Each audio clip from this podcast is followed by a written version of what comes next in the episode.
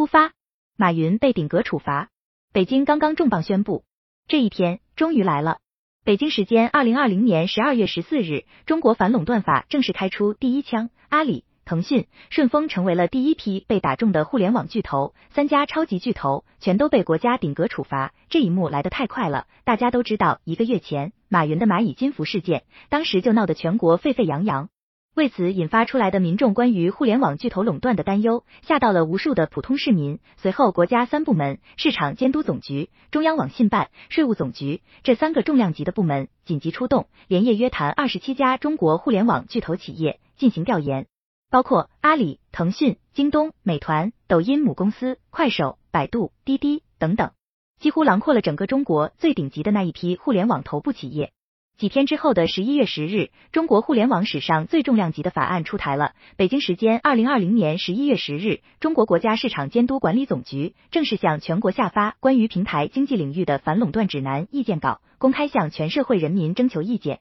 这份文件当时一出台，仅仅两天的时间，中国最顶级的互联网巨头们的股价就一泻千里。阿里当天大跌超百分之五，第二天十一日更狠，暴跌近百分之十，两天跌去了百分之十四。短短两天时间，市值蒸发近八千亿。京东当天跌去百分之八点七八，第二天再跌跌去百分之九点二零，两天合计跌去超百分之十七。美团两天合计跌了百分之二十，腾讯两天跌了百分之十一，其他的我都懒得放，仅仅这四家加一起，两天时间就一下蒸发了两万亿港币。这样的大场面，我入行互联网十年，真的是第一次见到。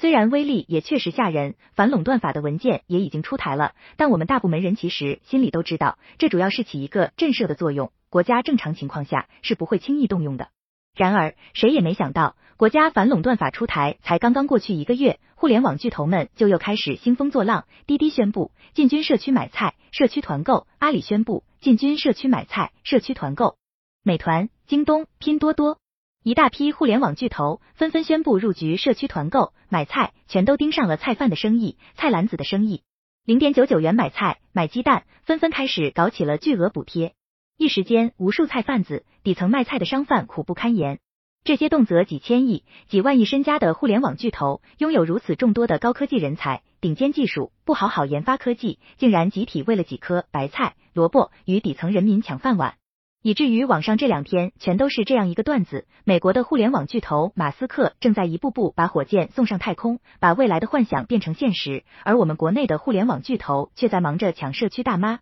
底层小贩子们的饭碗。国内互联网巨头们的举动，这次彻底惹怒了高层。随后发生的事情，你们今天现在看到了：阿里、腾讯，中国最大的两家互联网巨头被国家顶格处罚。刚刚发稿前，又收到一个超级大消息。虎牙和斗鱼的合并也被国家盯上，阿里、腾讯、顺丰、斗鱼、虎牙，一个接一个行业巨头被国家盯上，毫无疑问，国家这次是真的怒了，开始动真格了。接下来一场席卷整个中国互联网行业的大风暴肯定要来了，谁都跑不了。二，可能有人会说，大鱼吞小鱼，这是人家的本事，商业竞争本来就是你死我活，各自凭本事，为什么要强行干预？呵呵。太年轻，原因我上个月就说过。不经意间，大家有没注意到这样一个现象？以前大家都是低头做产品，精益求精，只要产品做得好，就不愁销量，平台更是抢着让你入驻。现在却变成大家都在疯狂刷流量、买流量、买噱头，然后那些互联网平台越来越赚钱，商家利润反而越来越低，最后大家好像都成为了打工人，为平台打工。前几天我写文章的时候就说过这个现象。马云以前有几句天天挂在嘴边的名言，你们肯定也都听过。第一句是让天下没有难做的生意，第二句是帮助更多的中小企业。十多年前，让天下没有难做的生意，似乎生意真的变得简单了。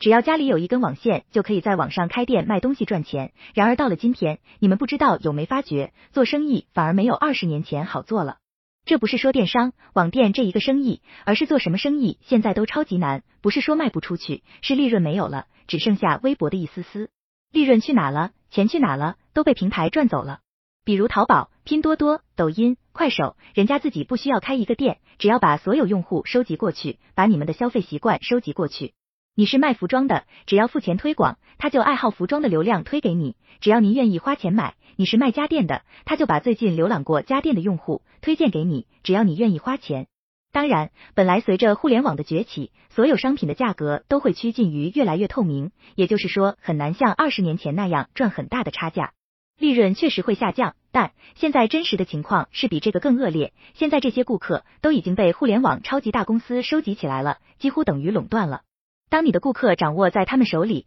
当你的顾客消费习惯也掌握在他们手里，可想而知，在目前已经价格几乎透明的背景下，大家做生意要想跟以前一样有人买你的东西，必须得从他们手里花费高价买顾客、买流量。名义上这是平台在帮助所有人提高效率，但如果你静下心来仔细想一想，是不是觉得这样的商业模式非常的畸形？超级大公司将顾客垄断在自己的手里，不断的吸血，然后所有商家、工厂给他们打工，而我们消费者就这样日复一日的陷入他们的大数据陷阱，不断被消费、贩卖、再消费、再贩卖，周而复始。这种明显违背消费者意愿、侵犯消费者权益的行为，最终导致的结果只有一个：所有商家、工厂、消费者，最后都成了这些科技公司的打工人，日日夜夜被吸血。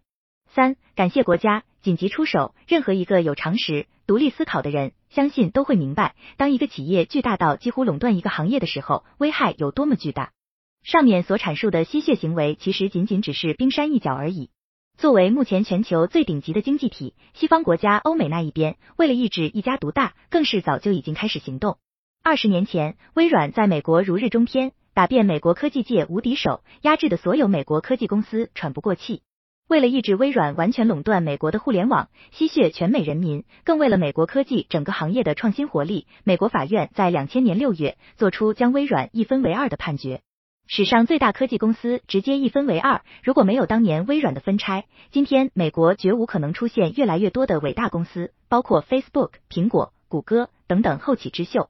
不仅是美国，欧洲也吃够了大公司垄断的苦头。为了抑制大公司垄断权力的滥用，二零零四年，欧盟对微软处以八点八九亿欧元的反垄断罚款。二零零九年五月份，欧盟反垄断委员会向国际芯片业巨头 Intel 开出一纸十点六亿欧元的巨额罚单。二零一七年六月，欧盟又决定对谷歌处以二十四点二亿欧元（约合二十七亿美元）的罚款，只因谷歌利用搜索工具的垄断地位，为用户推荐广告商品。二零一八年。七月，Google 公司因涉嫌滥用市场地位，被欧盟罚款四十三点四亿欧元，超过去年因为线上购物工具搜索出具的二十四亿欧元的罚单。这样的例子还有很多很多。写在最后，早期的时候，这些互联网企业打着创新的旗号，到处闯红灯。国家为了创新，只要你不是干坏事，也就睁一只眼闭一只眼。但今天不一样了，今天他们通过拿着国家给开的特权，绿灯已经成长到了如此巨大的规模体量。不但不感谢国家，不老老实实搞科技、搞研发、搞创新反哺国家，反而还变本加厉的到处打广告，鼓励年轻人去贷款、花呗、借呗、提前消费，还挖着陷阱，利用大数据能力收集大家的消费习惯，推荐这个给你去提前消费，诱导消费，甚至误导消费，还在赚快钱。不但将国家给的绿灯宽容当做理所应当，现在更是连卖菜的底层人民的饭碗几个辛苦钱都不放过。毫无疑问，原本他们是被国家寄予厚望的新兴企业，如今反倒成为了国家的隐患。这样的科技创新，这样的科技企业，已经严重偏离了国家的初衷。再不严惩，最终吃亏买单的会是谁？只能是我们这些老百姓。